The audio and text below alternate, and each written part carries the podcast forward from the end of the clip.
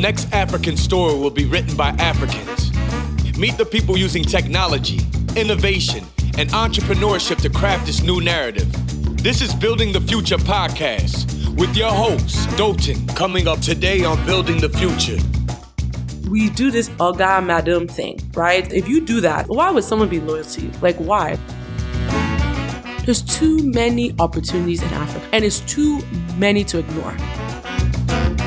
I need to be doing something that makes impact. I like hearing, Chika, you affected my life, you impacted my life. I felt like the only way I could truly do that is moving back to Nigeria. And I know now being in Nigeria, it's hard. I have days where I'm like, why am I here? but I feel fulfilled. For the first time in my life, I actually feel fulfilled and happy.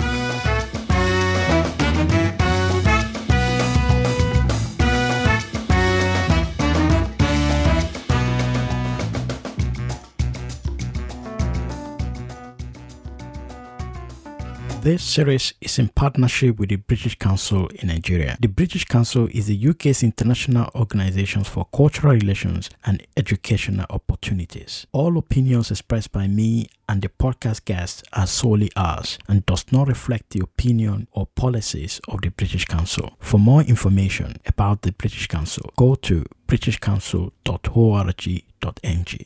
Do you have an offer, a product, service, or message that will be ideal for entrepreneurs, investors, or corporate executives across Africa? Building the Future podcast can help you. This podcast has been sponsored by partners who want to reach super targeted audience of investors, entrepreneurs, and people who are in the process of starting their own business. If you or your company is interested in reaching those audience, through this podcast. We would like to chat with you. We have sponsorship slots from three episodes up to one year. Send me an email via hello at thestarta.com. That is H E L L O at T H E S T A R T A dot com and we can take this further. This is the fifth episode in our special series on ladies that are shaping the African future. And my guest today is Chika Uwazie. Chika is the CEO of Talent Base, a platform that makes it easier for businesses to manage their HR processes, such as payroll, benefits, staff evaluation, time tracking, and so on. She has a first degree in psychology and a master's in human capital development from the Georgetown University in Washington, D.C. Born to a Nigerian parent, Chika grew up in the United States of America but moved back to Nigeria to work with Talent Base, initially as a top executive in the startup and now as a CEO. I had this conversation with Chika late last year and we spoke about a lot of things, including a view about the future of work. I hope you enjoyed this episode. So, Chika, welcome to the show. Thank you. I'm very happy to be here. Fantastic. You're one of those people that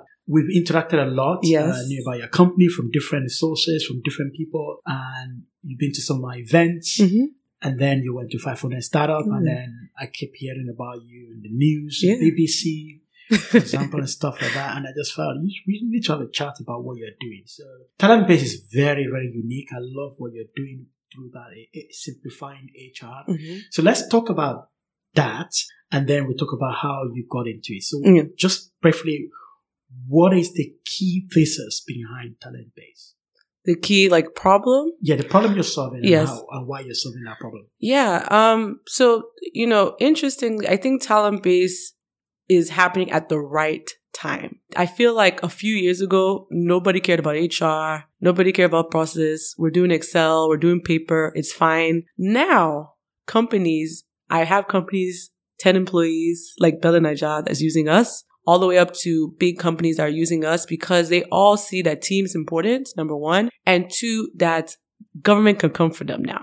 Uh, Right. so so there's regulation. Yes, yes, Right. yes. So people are In getting Nigeria. fined. Yes. So in Nigeria, PENCOM is fining people for not paying pensions properly. Um, LRS or, or depending on where you are. So in Lagos, that's mainly where we operate. Um, I have a company that had a huge fine from them because they didn't properly calculate their taxes before using talent base. So now people, it's not even just about the team. It's about we now have to be compliant and Nigeria is getting to the point where more and more companies realize that, you know what, it's better I pay this small, small money today than I pay big money because I wasn't compliant. Wow. So there are two things there. You're solving the HR problem, Yes. normal, but then there is the push factor from the regulatory angle, which is making people to say, I need to get this compliance Mhm. thing done. So let's go back to the beginning about you. Yeah. When, how you started. You grew up in the States. Yes. As your accent can show. and then you decided to come back to Nigeria Yes. to work. To You didn't start Yeah. talent base, joined. Yes. And then you became the CEO. So I want to talk about that way of actually becoming like um, an entrepreneur who didn't start an idea but Mhm. scaling it Mhm. as a CEO of Talent Base. Mhm. Uh, but let's talk about your journey Mhm. to that place. Yeah. So, and I want to start from not from right from the beginning, but I want to start from your experience as a HR manager Mhm. and how you took that step to come to Nigeria Mhm. and join Talent Base, a startup that has not raised a lot of money. Yes, yes. Um, so I was an HR consultant for about 10 years. Uh, so I've worked at World Bank. I worked at a government consulting firm. I even worked in Nigeria for a bit at Mobil. Um, so interestingly, in 2013, that's actually where I met Ozzy, the founder of Talent Base. And, um, I was In Mobil. Yes, that, so he wasn't at Mobil, but I was, I spent the summer as an HR consultant at Mobil in Nigeria and I met him randomly at Bottles. So funny enough, when I was working in Nigeria, I even saw the issue there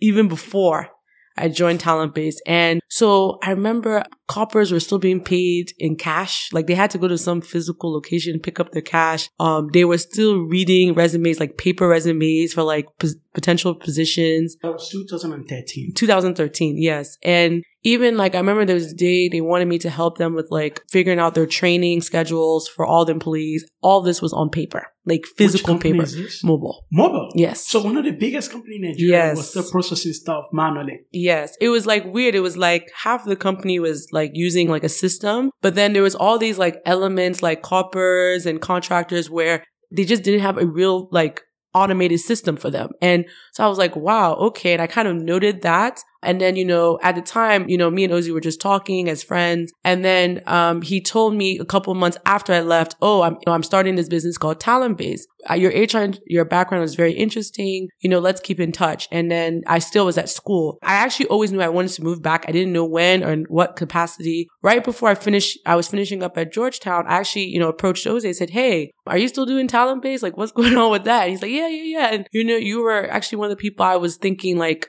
it would be great to work with you. what, what were you doing at Georgetown? Uh, so I was getting my master's in human capital management.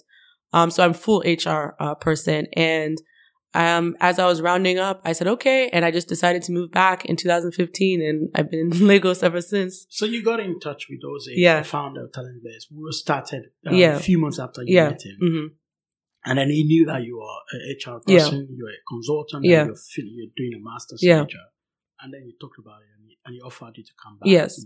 So let's talk about you coming back because Mm. there are a few people that listen to this podcast who are based outside the continent, Yep. Based in the US or UK or Europe, hmm and they've got ideas Yeah. or they really want to work um, and solve big problems in Mhm. Africa, whether it's their own idea hmm or they want to work in startups.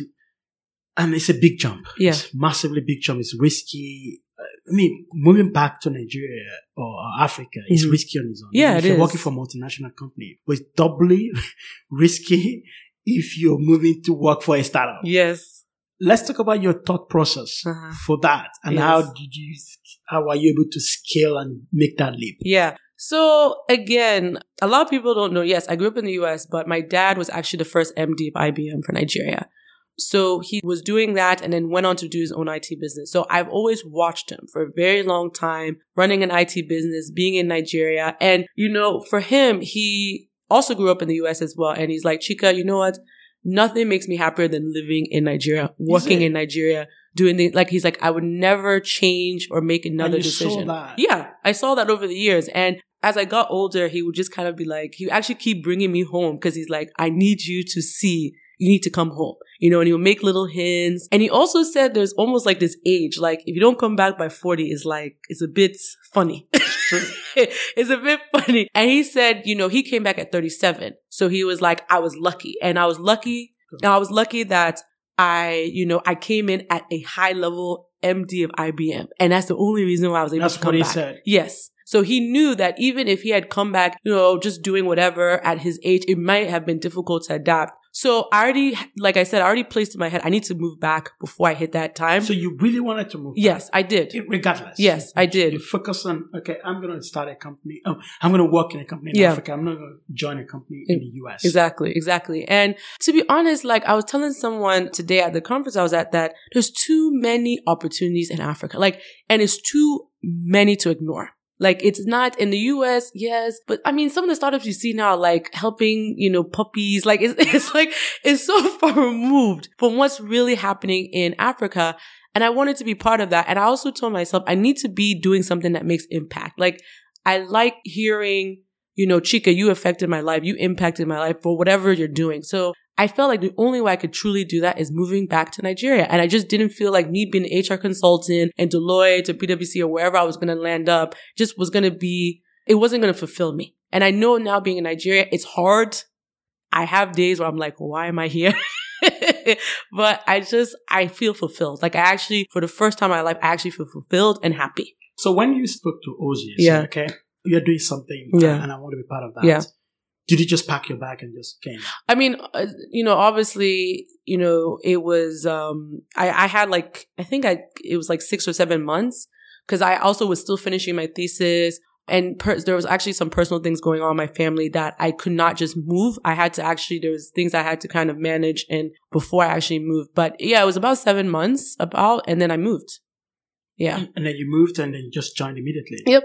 Right. So do you have like soft landing position in Nigeria where maybe your dad had a house and you can Mhm. go to? Yeah. And you have that. Yeah, I had, I mean, yeah, it, it just made sense to move home with my father. Like, and it's just me and him. Like, it's not even like there's a whole like situation where I, that I'm dealing with. And to be honest, he supports me. He makes introductions. You know, he's very aware of what I'm doing. And I think that's important. I actually, and I always advise anybody, like, if you're moving back to Nigeria or wherever, have someone, an auntie, an uncle, your mom, your dad, cousin, whatever. Like, don't just come there because I've seen some people who kind of try to get their own house or their own situation. It's a bit difficult because it's not just paying rent, is paying light and dealing with the diesel and dealing with all the other funny things in Nigeria. So if you can try to move home for just, even if it's just for a while, and then obviously have a plan to do your own thing and, and take natural progressions. But it, it's definitely helped me, you know, having my father uh, living in Nigeria.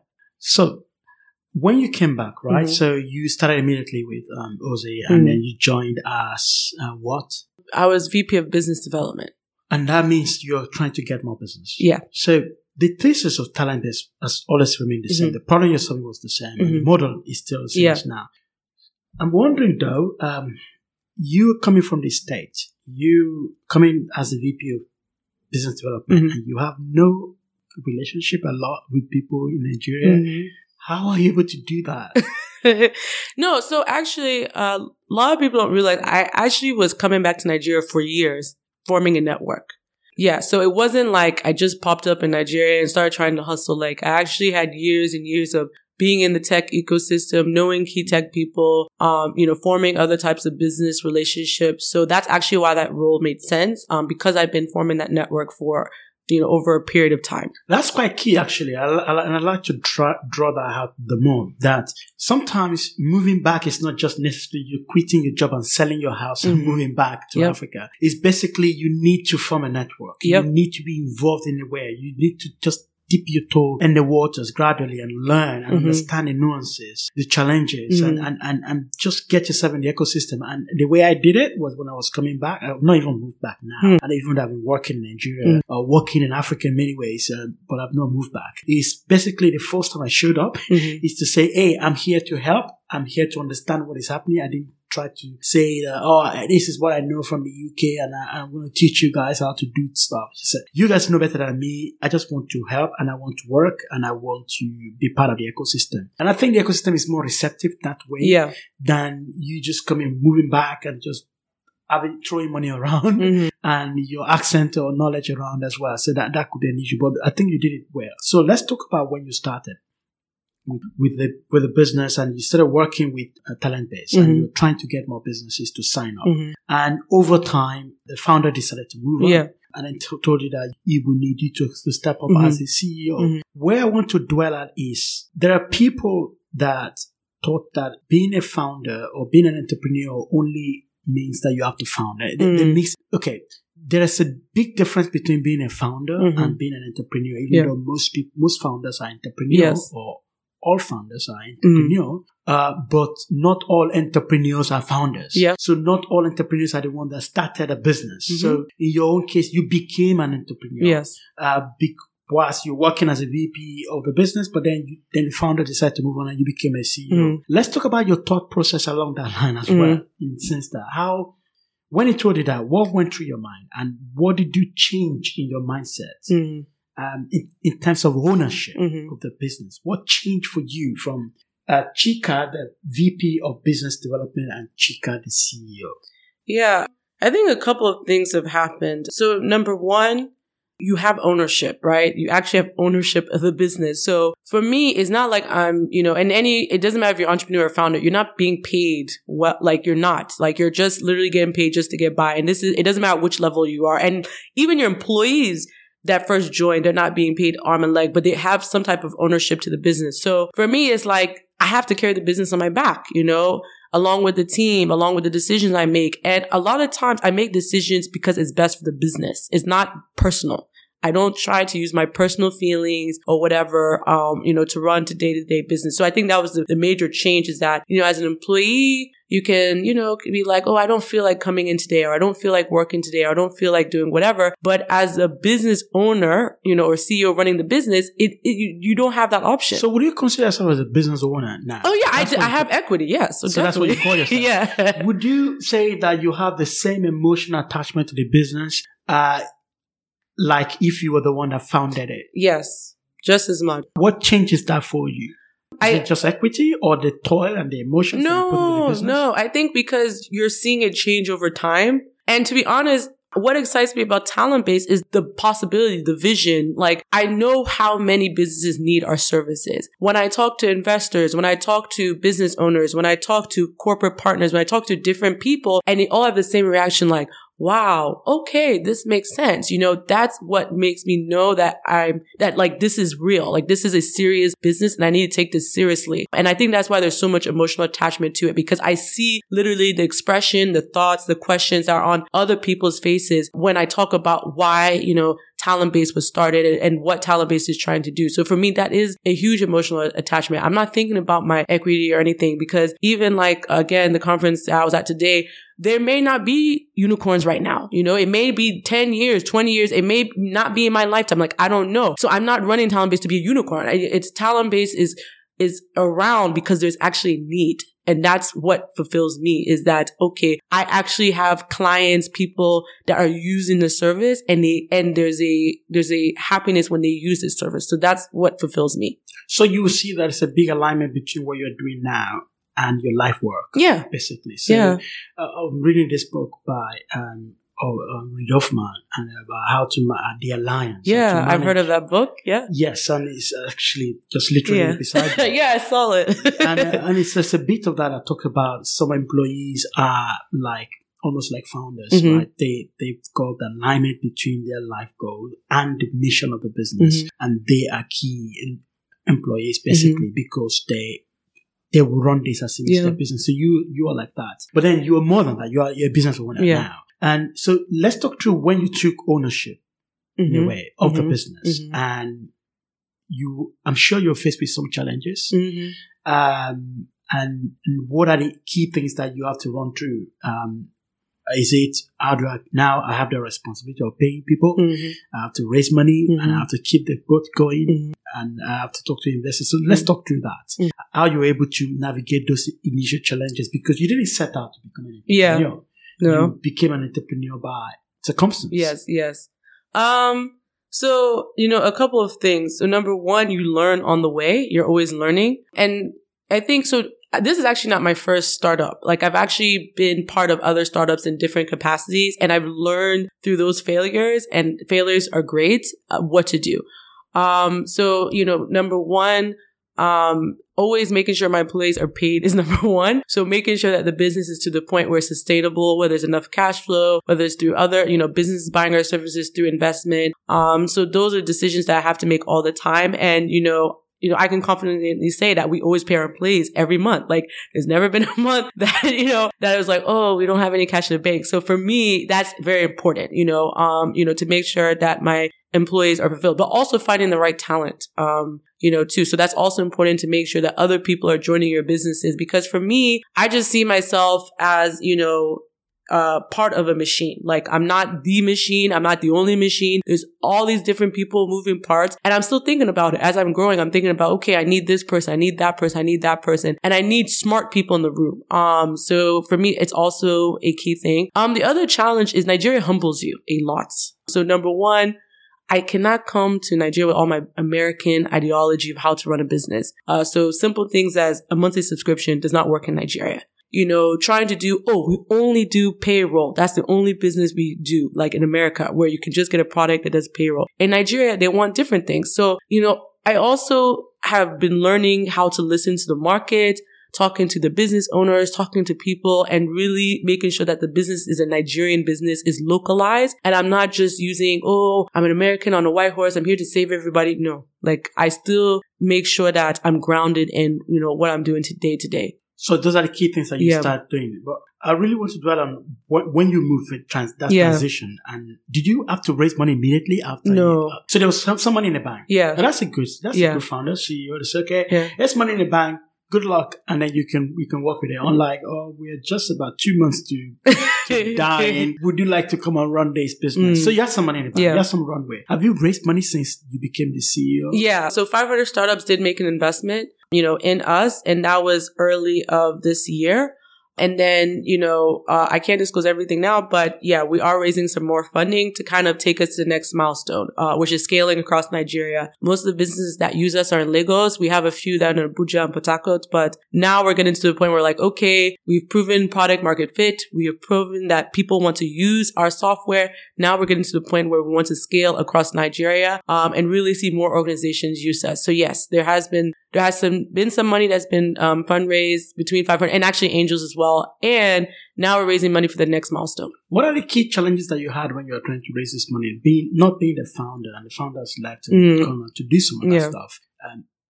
Because I know it's hard to raise money anyway. Yeah. But then was it harder to raise money as the CEO mm. of a startup and, and because and startups, right? One of the key things that people buy into the founder mm-hmm. story, right? Mm-hmm. The founder is a key person and mm-hmm. risky. The family. Mm-hmm. Do you have to? Did you face some of those challenges, and how did you f- address them? Um. So I think you know, um, at number one, people look at the business itself, the vision, um, and who's selling that vision. So for example, with 500, they literally say we're investing in you as a person. Like, we like this business. We like what you're doing. We're very interested in Nigeria, but we're investing because we're investing in you. We like how you're thinking through the business. And also 500 tells us the day that we get there that a lot of times we know you may fail. so we're already gambling that 80% of you guys will fail. But most of the time we're investing because you as a person, we feel like even if you fail with this company, you can go on and start another business. So a lot of times I am the, I, I have, to sell the vision. They are, you know, but of course investors are aware that the founder is still involved. He's still helping us out, um, you know, with the product. And so it's not like he's a non-entity. He's definitely an entity in the heartbeat of TalentBase. But at, at the day to day, when I am talking to investors, they see me. So to be honest, any investor that's interested has to invest in what they see, the vision. And I don't think it's any harder. I, I think it's harder because I'm a black woman, you know, not because of who started or founded or, you know, it's not even that. And, and it's not even being about black women, it's about being black African, you know, or being a black African founder or CEO running the business. I think it's just harder for us to raise. And, and why is that? Um, biases, honest, um, you know, honestly, um, you know, I'm part of the group of 22 black women that have raised money. Only half of them have raised over a million dollars.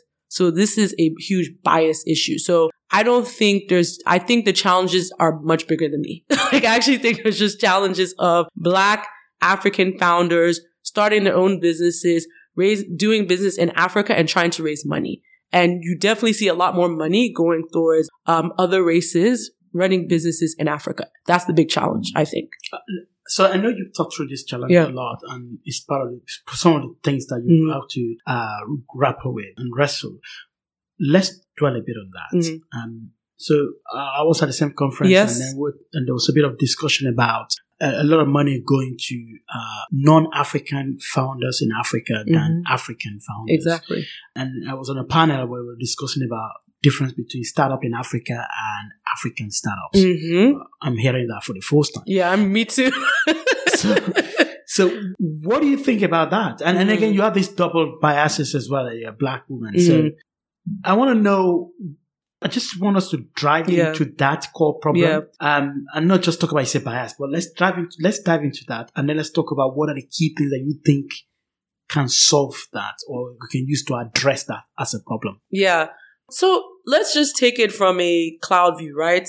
In the valley, you know, it's easier for a white male founder to raise because most of the investors are white males, right? And so you invest in what you know or what who looks like you. It's straightforward. So even women, white women are also having issues fundraising. Now, are they getting more? Yes, but did, so it's kind of like compounded where it's like you mostly see white males in the room and they're investing in other white males because that's they we're similar. We look the same right? There's just this hurdle. And it's funny because one of the investors even said how you know she didn't realize she had a bias that anytime she heard someone that was nigerian that had this kind of pidgin accent she was like she almost had this like mm, is What's, that person? what's pidgin accent? I, I don't even know to be honest like i Oh, she's a Nigerian I, accent I think she meant I think she meant Nigerian accent. Like I think that's Is what she she. American? Yeah, she's American. And I was like, oh, that's interesting. You know, so I just think, you know, it's investors need to be aware of that. Like because someone doesn't look like you doesn't mean they're not as intelligent. That doesn't mean they don't know the business. And the one good thing I can say about Nigerians is that we protect ourselves, right? So in Nigeria, you mostly see Nigerian founders. Like you're not going to see a white American or, you know, whatever person coming into Nigeria and trying to run a business because it's going to be hard for you. You're not going to be able to make those same relationships. It's going to be hard for you to, I think, really get the local market. And you almost need a Nigerian to join your business to run the business as it should. Now in Kenya, it's different. Um, and I went to an investment forum this past year where it was mostly Americans, non-Kenyans. And I, that was very strange for me. Uh, so I think there are some countries that are a little bit more open to other ethnicities coming and running businesses. I do think Nigeria is one of the few countries that say, look, if you want to come here, you need to be a Nigerian and you need to understand the Nigerian dynamics of running a business. But, but isn't that another opposite side of bias as Yeah. well? That, that is a bias. Yeah, that is the a bias. Nigerians are biased towards doing business with Nigerians Yeah. in Nigeria. And, and that is, even though it's, it's a bias that you want to see happen for you, but then it's a bias. yeah, it is. Um, so it, it seems that everybody is biased. It's a human thing. We can only relate to something that we're familiar with. So Mhm. uh, if I see uh, an elephant, uh, and if, if I've never seen an elephant before in my life, Mm. Of all I've lived with is are goats and sheep. And I see an elephant. I'm not going to call it elephant. I'm going to say this look like a goat, but it's a bigger goat and it's a different goat. It's got a horn, but it looks like a goat. It's just a weird and big goat. If, if all I've seen is a buffalo and I'm going to relate that elephant to a mm-hmm. buffalo. So we can only relate that way. So the same way, if all I have seen are smart people that I know have got this type of accent. They look in a particular way. They went to a particular school. Everyone that I see in the, f- because all of us have this, um, this uh, first, first impression, right? Yeah. So you judge people within the four seconds and you try to pattern fix them. So, okay, where can I fix this person in my orbit? Yeah. And I think investors are people. They Yeah. have that. So Yeah. if somebody comes to me and say, I- I've got this business, I'm going to, okay, where can I fit this guy in my orbit? 419, smart, or I don't know this guy. so, so the quick key question is, how do we address that? Mhm. How do you, and not just telling investors, oh, you need to drop your bias. How can African entrepreneurs actually break that and Mm. address it from our own, from the entrepreneurial angle? How do you go and pitch yourself and sell your story? Because pitching, raising money is, is about storytelling. Mm. How do you pitch and how do we get across that barrier of any form of bias that might be running against us? So to be honest, I think they need to meet, see more successes, right? Um, and that's the reason why you're starting to see more Nigerian businesses uh, run by Nigerian founders raising capital, getting into global programs. I think all those are signs and ways to change the biases. I think, you know, even three, four years ago, you may have not seen many you know, global, inv- or let me not say global, but, uh, you know, American UK investors invest in Nigeria because they just didn't see, they didn't say the stories. And to be honest, the only story we've seen for a very long time was Iroko. You know, so if investors, all they're seeing is one guy, like, okay, well, that one guy can do it, but can any of you guys else can do it besides this one guy? So now you're seeing other companies raise, other companies go to 500, other companies go to YC, other companies, you know, getting funding from, you know, investors outside of Nigeria. Then it makes them have to. They're like, okay, something is going on there. And I can actually tell you, Facebook actually spends a lot of time in Nigeria. You may not always see them, but they actually come a lot. So that's all indicators that, okay, like something's going on in this country. We need to figure it out. And I just think that's the only way. I think more of us need to speak up I think more of us need to be on panels, be in uh, an event, talking about what we're doing, talk about the successes, because that's the only way the media is going to see it. Yeah, you because we need to write our own stories ourselves, exactly. and not just allow other people to write. Exactly, and that's one of the fundamental pieces behind this podcast. By the way, is how do we tell our own stories? Mm-hmm. How do we uh, communicate and build our own narrative? Because mm-hmm. it's an ongoing story. Yeah, right? it's not something that will, that will be written about us later. we writing the story ourselves and creating it as we go along. I, I think I get that. That's very key. The, uh, one thing I will add to that is I see loads of founders in Africa not confident enough. Mm-hmm. Uh, um, and just not standing up to to talk about confidently yeah. about what they're doing and why it is important that they are the one doing it mm-hmm. and why somebody should bet on them. Yeah. It's just, and again, it's a lot of factors around that. There are factors about, um, okay, if I don't get the money now, I don't have a job or some other things that, that is beyond mm-hmm. what we can talk about now that is killing that confidence. The education system, the cultural problem about investor is big and I'm, and I'm small and that affects that. But we need more confident founders. We yeah. need people to stand up and say, this is me, this is what I'm building, and this is why I'm the best person to build it. So we could look at that. But I want to talk about you going to 500 startup and then pitching not just your experience there, but pitching to investors that are not familiar with African mm-hmm.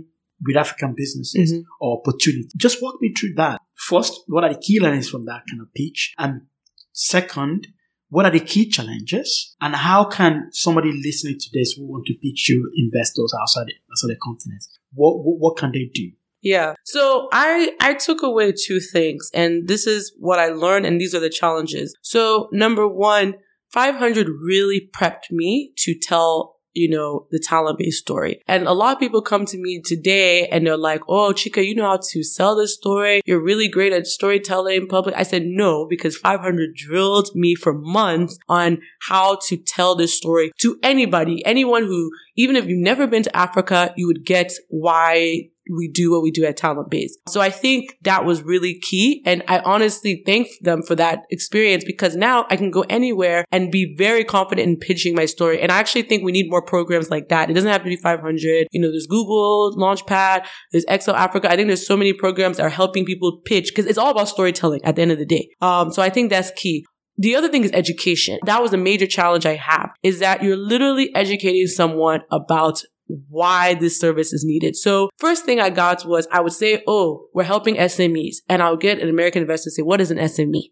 You know, they didn't realize SME is SMB. It's the same thing. Small, medium enterprises, small, medium businesses. So that's, there's that hurdle of educating you. Then they would say, Oh, but isn't there like Gusto and Zenefits and all that, you know, in Africa? And you're like, no. And they're not even, they're not even aware that, you know, there is no simple payroll infrastructure in, in Nigeria. They, they like really don't realize that. Like they just assume ADP, which is a payroll processing company in the US is everywhere. So there's like this extra layer of like education. Like I literally have to walk you through why, you know, the foundation of the Nigeria, the infrastructure, what's happening, and then go to the opportunity. So I think that is one key lesson you have to learn is you have to do education. You can't come in there, start pitching your whole story and say, okay, give me the money because there's this element of them just trying to get it that this is what's going on and this is why we're doing this business. Um, but I did think, you know, one thing I also saw was that I don't think a lot of these Valley investors aren't ready as they're trying to come off. That's, I think that's another key lesson. So there is a small pool of Valley investors, or I'll say American investors who are interested in Africa, right? Um, and those are the ones that you should spend time and get them on board. To be honest, I think there's a lot that are still not ready. I do think, you know, they want to have these conversations with you because they want to be educated. And I do think two to five years from now, you're actually going to see them make active investments in Africa. But I still think we're a bit far removed from that. So I think a lot of people go to the valley and say, Oh, yeah, it's going to be so easy. No, I like they still don't even know if they want to invest outside of the valley versus New York or Ohio or any other, you know, state in the US. So talk about Africa that's far removed. You know, I found out that their LPs won't allow it. You know, I found out that, you know, they, when it comes to the board, they don't play with that and they want to be able to walk down to your office and have those conversations. So that's why you see companies like Tala and Branch have offices in the US, actually Andela as well, because they want to actually physically go to the board meetings, even though they're operating in Africa. So I think you have to also ask yourself, like, are Valley investors the only way to go? And for me, I just said no. I'm thank you 500. You know, thank you for the money. Thank you for the lessons I learned. Why but, don't you want to have a presence in the States? Yeah, because that requires now you getting a dollar office and dollar developers and we're earning Naira. But then, Mhm. uh, I get it. I get your point. Yeah. But if you look at the other companies that, like you said, and the, um, Tala, Tala, Branch. Branch, and Flutterwave, Yeah. they're also earning in shillings, in Kenyan shillings and Nigerian naira, and they've got offices in the states Yeah. because they that's where the market that's where the capital is. Yeah. So they're going for the capital. Yeah. Why, why don't you want to take the same approach? Um, so I think I'm a realist, you know. Um, I can tell you I've spoken to a few people in some of these investments and they're bleeding.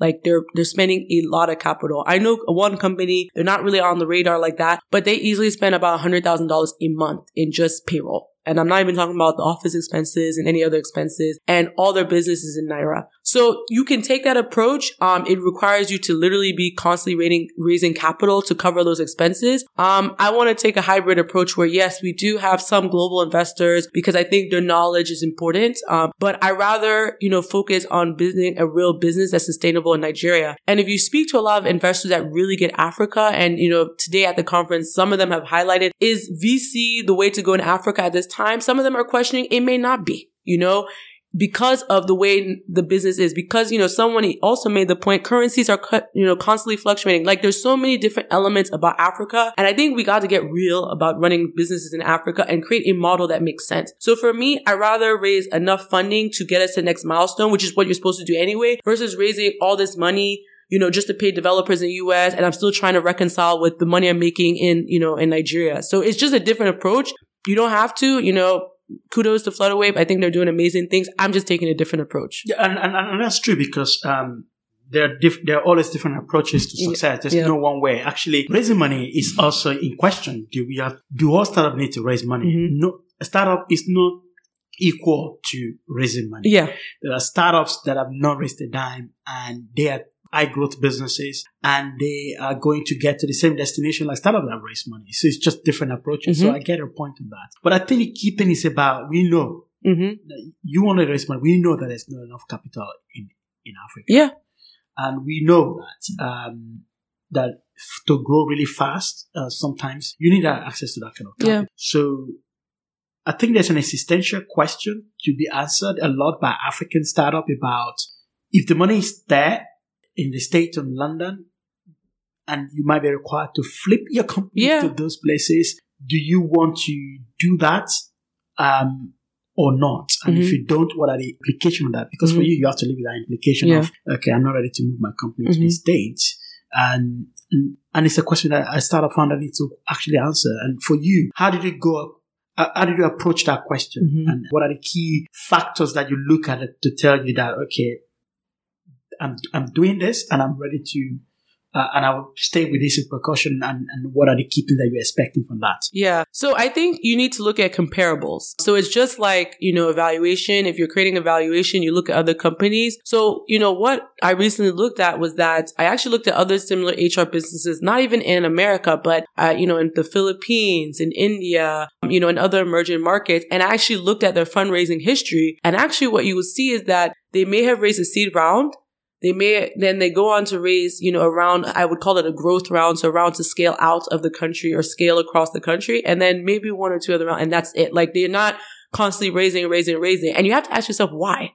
You know, there's a reason why they're doing that, um, that approach. And, you know, it, it makes sense because for our business, you know, we do have paying customers. We do have customers that literally pay for the year. We do, you know, we are in a market or frontier market where there's big companies that are willing to pay for our services. So I think, you know, we can take an approach where we don't have to constantly be raising because of that. There are some businesses that are like solar, um, even some, you know, fintech companies because of regulations and trying to acquire licenses that require a lot of capital. And the businesses actually I have seen in Africa that raise huge amount of money, most of the time they are in highly regulated spaces. So solar and fintech, and we are fintech, but fintech in the sense of payments.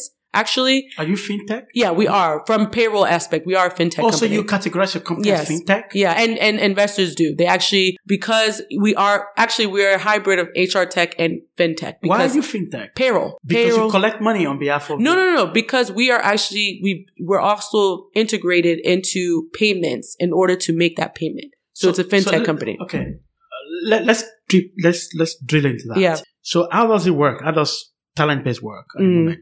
Um, if I sign up uh, as a company, I have three staff, and I put them on it. You pay them on my, on my behalf, and I pay you. No, no, no, no. It's, it's not as, as like that. So today, what we're doing is HR subscriptions. The next step that we are doing now is integrating into the banks. We looked at several payment platforms and what we realized is that the bank still has the last say when it comes to making a call on whether or not they allow that transaction to go through. So that's the reason why we're integrating into banks because of that. Okay, so you're gonna be doing that. Yes. So at the moment, it's just payroll management. So I've got a staff, and then you. What are the services that you provide? HR, so the full HR wing. So everything from HR, staff records to leave management to appraisal to time and attendance and then payroll, which is automating your payroll compensation structure. You're, we're automating your pay and we're automating your, your pensions contributions. So all those contributions from a financial standpoint, we automate that. We also do employee loans. Um, so in the sense of companies in Nigeria, it's very common for an employer or employee to go to the employer and say, I need a hundred thousand naira, you know, for whatever reason. And then the companies can actually deduct that from the payroll every month. So you do that as well. Yes. Um, and but then all you all you do is just provide information for the company. Yes. Somebody else has to pay that, Yes. but it's not automated. So there's somebody in in house who's just okay. This is what uh, Mr. A needs to get, hmm and these are the deductions, Yeah. and they get that information through your through Yes. your software, Yes. and then that person clicks the button and Yes. pay them Yes. directly. But you automate the information Yes. gathering. So when you said you do employee loans, you don't provide that loan. No, no, no, no, no. And we're never going into that business. What we do is, this is again, like something that's very common. In, and actually, this is not even just Nigeria. I actually found out in Kenya, this is also very common. I, you know, I have a family emergency and I need a hundred thousand naira. So I ask my employer, can you loan me a hundred thousand naira? And then if the employer says yes, what it, what happens is then I'm literally like, either I have to remember to take money from you or I have to chase you around to get money. But now you can actually plug that into talent base. There's actually a loan module and you can every month deduct, you know, a, whether it's 10K or 20K or whatever you want to deduct every month. And you can actually do that on the Okay, so that discussion happens between employee and employer. yes. But the person who is managing the software just need to indicate that this person is owing hundred thousand. Yeah. So actually, I can, it, it's two ways. So I, as an employee, can request the loan in the system and then my manager sees it and approves. And then it's just automated in that way. Or if like we had an informal conversation, I can now put that in the system and, and track that. Right. So that enables people to be able to manage large payroll Yes. easily. So when you, I'm still, I still want to talk about this fintech opportunity Why you are categorized as fintech. When you move to this payment store and you're integrated Yeah. with banks, Yeah. Are you going to be using your own payment infrastructure or you're going to be building on top of infrastructure like Flutterwave? No, so um, you know, we've spoken to a lot of payment companies, and again, the issue is there's still this. Um, the banks still have the last say on whether or not they allow a transaction to go through. So it just makes sense to work with the banks because of that. So we're actually building on top of the bank's infrastructure. But that's the same thing that Flutterwave is built. I've spoken, you know, to these payment platforms, and I'm explaining it from a payroll perspective. It does not work. Right. Yes. We, is it easier for you to build it or you just go to Flutterwave and say, hey, I need this. Can you build this? And then, and then they have the relationship with all the, most of the banks and they do that for you. It's not. It's not as easy as that. That's the problem. So we still have to talk to the banks. you still have to talk to the banks directly. Okay. So, and when you do that, that makes you like another a fintech company. Yeah. Do you think that creates more opportunity for you to then raise more money? Because the fintech has been getting lots of attention in the past maybe 12 or 18 months. Mm-hmm. Yeah, I agree. I think it opens other doors because actually people are really interested in our data. People are interested in, you know, the data can be used to, you know, to do loans directly. There's so many different, you know, interesting financial data that we're collecting. So yeah, definitely can op- open opportunities that when we're ready for a bigger round that we can, you know, really show the growth of that and take advantage of it. Yeah. So again, uh, there are lots of things you can build on top of it, Yeah. right? So what about benefits and perks for the employees? Do you do that or you're looking to do something? We're like looking. So right now you can, you know, note that or, you know, add that like, oh, this is the benefits I'm, this employee has. But yeah, in the future, there's health insurance. There's talking to different, you know, uh, telecoms. You're not doing that at the moment. No, no, we're not doing that at the moment because again, that's an approach because again, it's regulated, you know? what is Um, regulated? like that so health insurance like there's different regulations on that so it's you know i'm trying to also be smart like zenefits a lot of people don't know they're actually trying to get out of that business of providing the health, insurance. or like they're still trying to help you make that decision but they're not trying to be the the brokerage so right now on zenefits you can go there sign up for them and then because they are a brokerage they can they say oh there's health insurance a health insurance b health insurance c but because it requires licenses compliance there's all these different rules and regulations and as you know in the news they weren't really doing what they were supposed to do and they got into trouble so we're also trying to take a very calculated approach to understand that industry first even though it may not be as regulated in the us but there are some regulations around that But why not work with HMOs? Well, no, you have to. You want to. Uh, you want to work with HMOs, but even working with them, you need to understand the rules and regulations in Nigeria. Is it, you know, is it only ten employees that can do it? Is there, you know, if I now move from a different state, is there a different, you know, regulator that like there's different things that we need to sit down and really understand before we move into that business. And it's also speak to focus. You know, you you have limited resources. Yes, You know, yeah. We don't need to be everywhere. Yeah, they don't need to be everywhere. but, but just understanding that opportunity Yeah. really helps a lot as well. So let, let's spend the rest of this session to talk about the opportunities you are tackling. Uh, I've spoken to a lot of entrepreneurs in Mhm. this podcast, and I used to ask a question which I'm going to ask you at the end as well: is what is your biggest pain point? Mhm. And maybe eighty percent would say talent. And I was going to say talent. Okay. and you are attacking that head on. Yes. Okay. So although you're doing payroll and stuff, but then can you speak into talent management, hmm retaining talent, or uh, actually getting talent hmm to work on your business, Mhm. retaining them, hmm and making sure that they grow with you? Yeah. Um, can you speak into that? Yeah, so it's an interesting thing. There is a part of Nigerians that are, have intrinsic values. So they value money, right? But interestingly, I'm finding over time, it may be because Nigerians are naturally we're changing. It's not all about money. And it's, it's kind of offends me when someone's like, oh, well, it's because I didn't pay this guy X amount. That's why, you know, he left. I said, no, he wasn't happy. It wasn't about the money was like just a cherry on the top, you know, and it's about perks and giving those perks and benefits and all that. But to be honest, what I found with my team is that the more autonomy I give them, the more I empower them, the more transparent I am, the more they're, you know, they support me. And the more they're ready to stay. And I've had employees that said, Oh, I got an offer from somewhere else, but I decided to stay with you because I just like working at Talent Base, you know? Um, so I, I think it's about, I've noticed too, we do this oga madam thing, right? And yes, if you do that, no one's, why would someone be loyal to you? Like, why? Like, if you're telling me I'm madam, you must address me like that. Why would anyone want to stay? Like, they just see you as this person for a while. There's no loyalty. And as soon as I get something better, I'll move on. From day one, I've told my staff, do not call me that. Don't call me Madam Chika. Don't call me Boss Chika. Like, you know, I don't want that. Like, yes, I'm the leader in this organization, but you guys are part of my, you know, day to day anything I'm doing with the business. So I, I think I'm very clear on that. And that's the reason why we retain talent. Now, of course, the challenge I have is development talent and not necessarily because we don't have good development talent. I think we're actually lucky that we do have very good, strong development talent in Nigeria. There's just the pool is so small. You have a good portion of them going to Andela. I have literally been looking for a woman developer for like eight months. And actually, I don't know if it's still there. If you go to my Twitter, I may still have what's pinned. I'm looking for a female developer. I've been looking. It's Why so female? no. I just want more. I mean, I want uh, to diversify my de- development team. And interesting, my developers were like, "We want a woman developer too. Like, we want to change it up. We don't want just us just here." Um, so I've been looking, and it's been hard. Um, and you know, Andela takes up a lot of the women. Like, like someone told me, like eighty percent of the women development talent is with Andela, like something ridiculous like that. You know, you have developers going to Europe now for opportunities. You have them going to the US for opportunities, and they're demanding more. So, with all those factors, it's just hard to find, you know, development talent. And I think for me, that's my biggest pain points. And so that's a pain point, acquiring talent because the pool is so small. Yeah. But then retaining them Mhm. is another challenge Yeah. for quite a number. And it's both ways. So, Yeah. so some talents don't want to stay in a company because Mm-hmm. they're not sure what they're doing. But I think the more has to do with how the employers actually Treat their staff. treat the staff. Yeah. So you have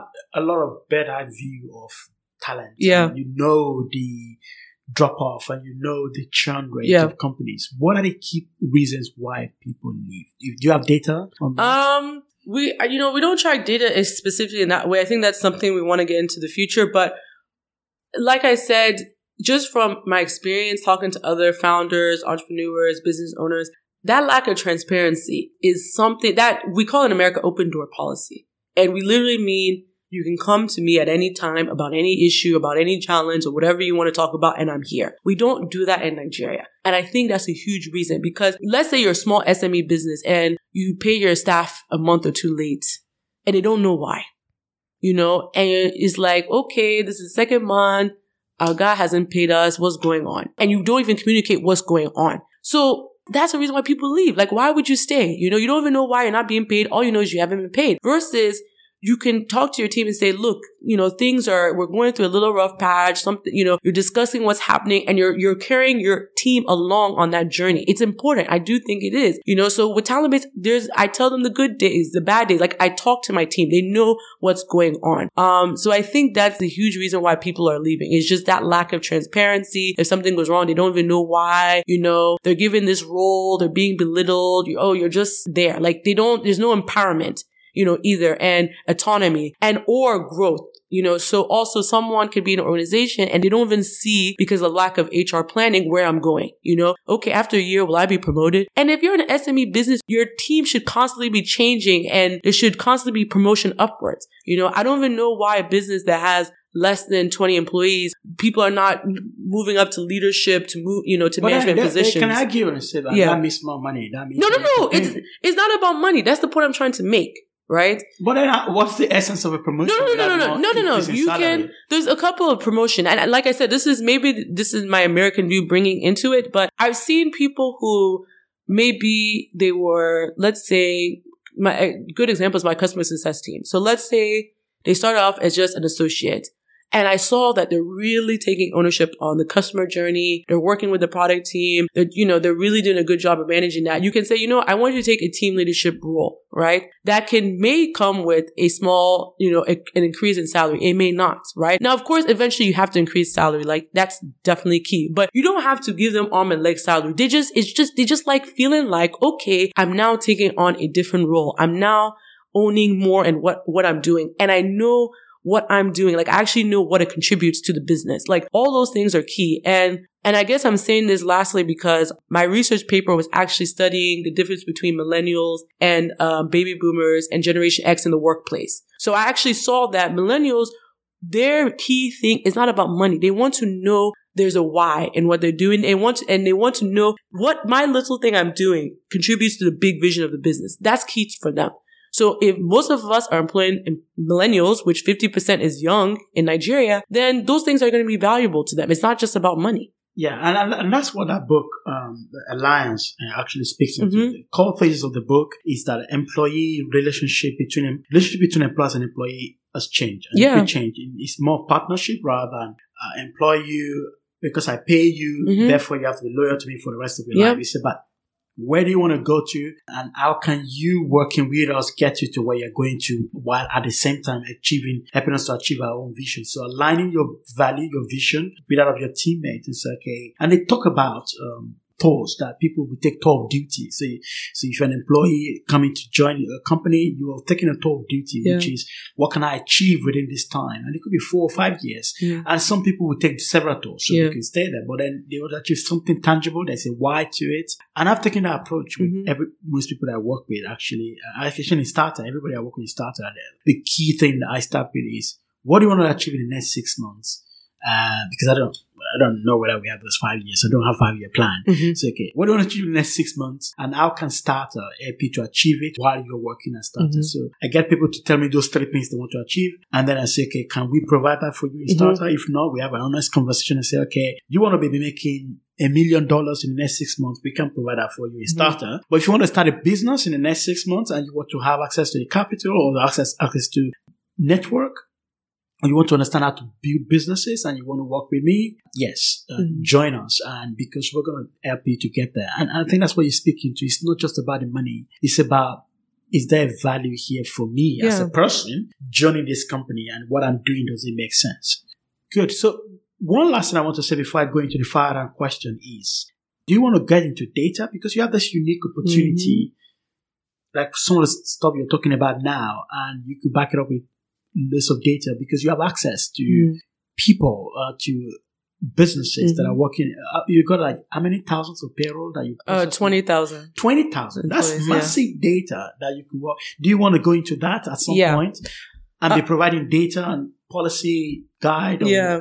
or best practices? Yes, I think the main thing, you know, that I know for sure I want to get into because this is a personal problem I've had is salary data. Um, Okay. so in Glassdoor, there's a huge deposit of, you know, oh, I work at Google, you know, I'm this position and this is how much I'm being paid. So, and, and it works both ways. You as an employee, you have an idea of what you're supposed to be paid and you as an employer know what you're supposed to pay. Because, you know, for example, there's people that literally have a division of what they're supposed to pay a developer now. Like, you know, Well, you have the data, don't no, you? no, I have the data, but no, Why what, are you not publishing it? no, no, well, you know, I think it, it's, You're not pub- you're publishing aggregated data. You're not saying this is what Andela pays the people, but you know what all companies are paying the developers, right? Yeah, but I'm saying I think you know that's definitely something I want to get into next year. It just wasn't our focus, but it, it has been top of mind because, like I said, you know there was someone in in the program in, and he's like, oh well, we, well we only pay our developers two hundred thousand naira max, right? And I have another company that was like, no, if you try to pay someone 200,000 naira, you're not going to get the right developer. You need to pay them at least 400,000 naira. And there's literally this debate of what to pay a developer. And at, it, at the end of the day, do you know what's right? We don't know. We're just going off of what we think we're supposed to be paying these people. So I think having that data is going to be key. Um, it's definitely something that I do want to get into, you know, very few. And it could, as simple as just posting infographics, what we're seeing, trends, you know, and then of course over time, you know, we change. But yes, yes, definitely. I think, you know, that is going to be key. And you have a unique position to do that, by Yes. the way. That's Yeah. a good, and that could be a good acquisition channel Yeah. for you as well. yeah. Now let's go into fire and question. I'm going to be firing some questions to you, and I just need a quick response. About four of them. Okay. Uh, you ready to go? Yeah. Okay. I'm ready. Good. What is your biggest business pain point? Talent, like I said. Yeah, I know. So is it acquiring talent or retaining them? I would say acquiring. Acquiring more developers' Yes. talent, right? What is your number one growth metric? What is that metric that you look at in your business that indicates that you're growing? Um, how many companies we're adding on every month? How many companies you're signing up Yeah. every month? I know you tried to address that question during your pitch this afternoon about, Mm. I'm sure uh, every business has churn. Okay?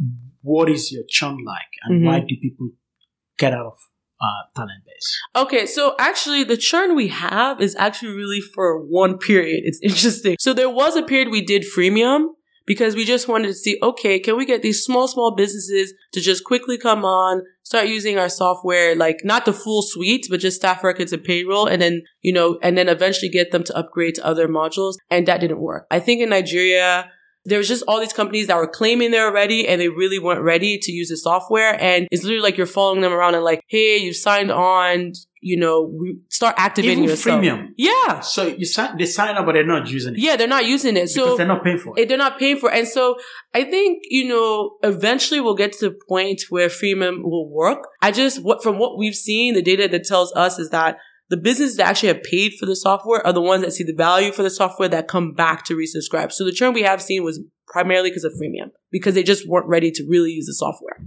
Would you consider partnership as well as a way of acquiring users? So what I mean by that is uh, maybe working directly with banks who have a lot of SMEs already, uh, and do the partnership that they onboard talent base as part of the package for uh, maybe their their bank cost, uh, their customers. Yeah, I think um I do believe in Africa. This is not even just me. I think B two B to C is what's going to work. I think in the future. Um, I think if you're saying, oh, we're going to spend so much money on Google and Facebook and online, you know, yes, that needs to be part of your strategy. But if you're being real with yourself, at least with B2B businesses, you have to do corporate, char- you know, channels. So banks, telecoms, um, We've even, our first channel partners are actually HR consultants because they deal with loads of clients that need our services. That's definitely going to be key for us is partnering with all these different players that have access to SMEs.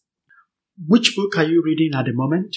Ah, uh, God, there's so many books. Okay, so it's actually skipping my mind right now.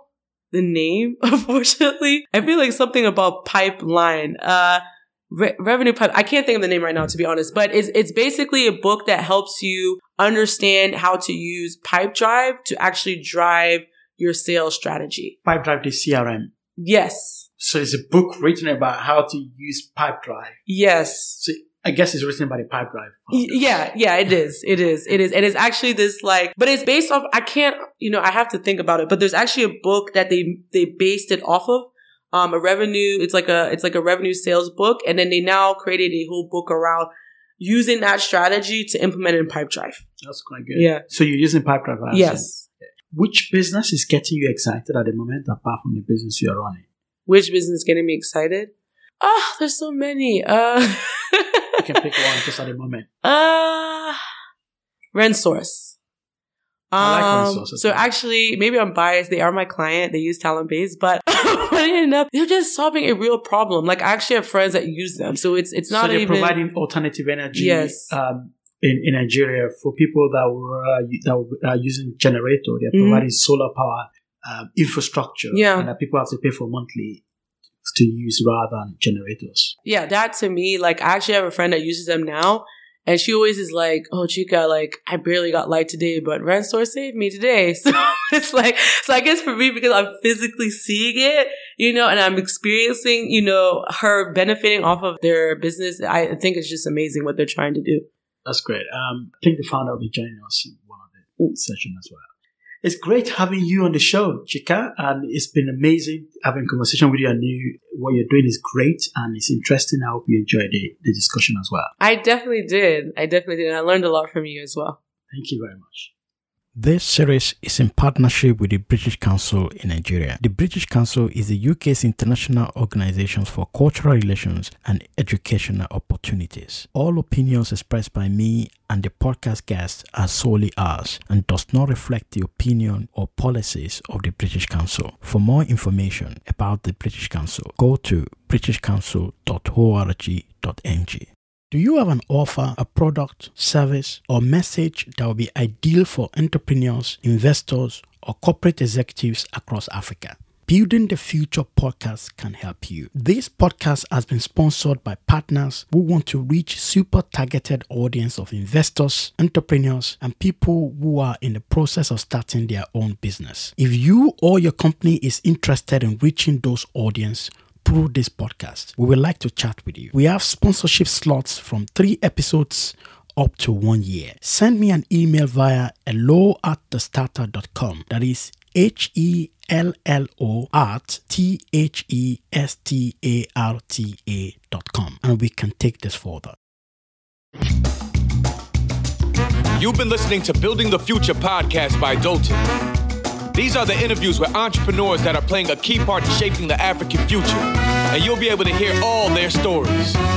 For more, sign up for the weekly newsletter at thestarta.com. Our revolution will be televised. Hey everyone, thanks so much for listening to this episode. I hope you enjoyed the show. Before you go, I have a favor to ask you, and it will take 30 seconds of your time or less. It will mean a lot to me if you like this podcast, you can easily let me know by going into iTunes, Stitcher, SoundCloud, or wherever you download podcasts and subscribe. You can also go to our website, thestarta.com. That is T H E S T A R T A.com and sign up for our newsletter. It will be a huge favor to me and it's really simple and easy. If you subscribe now, it will help us a lot. Thanks.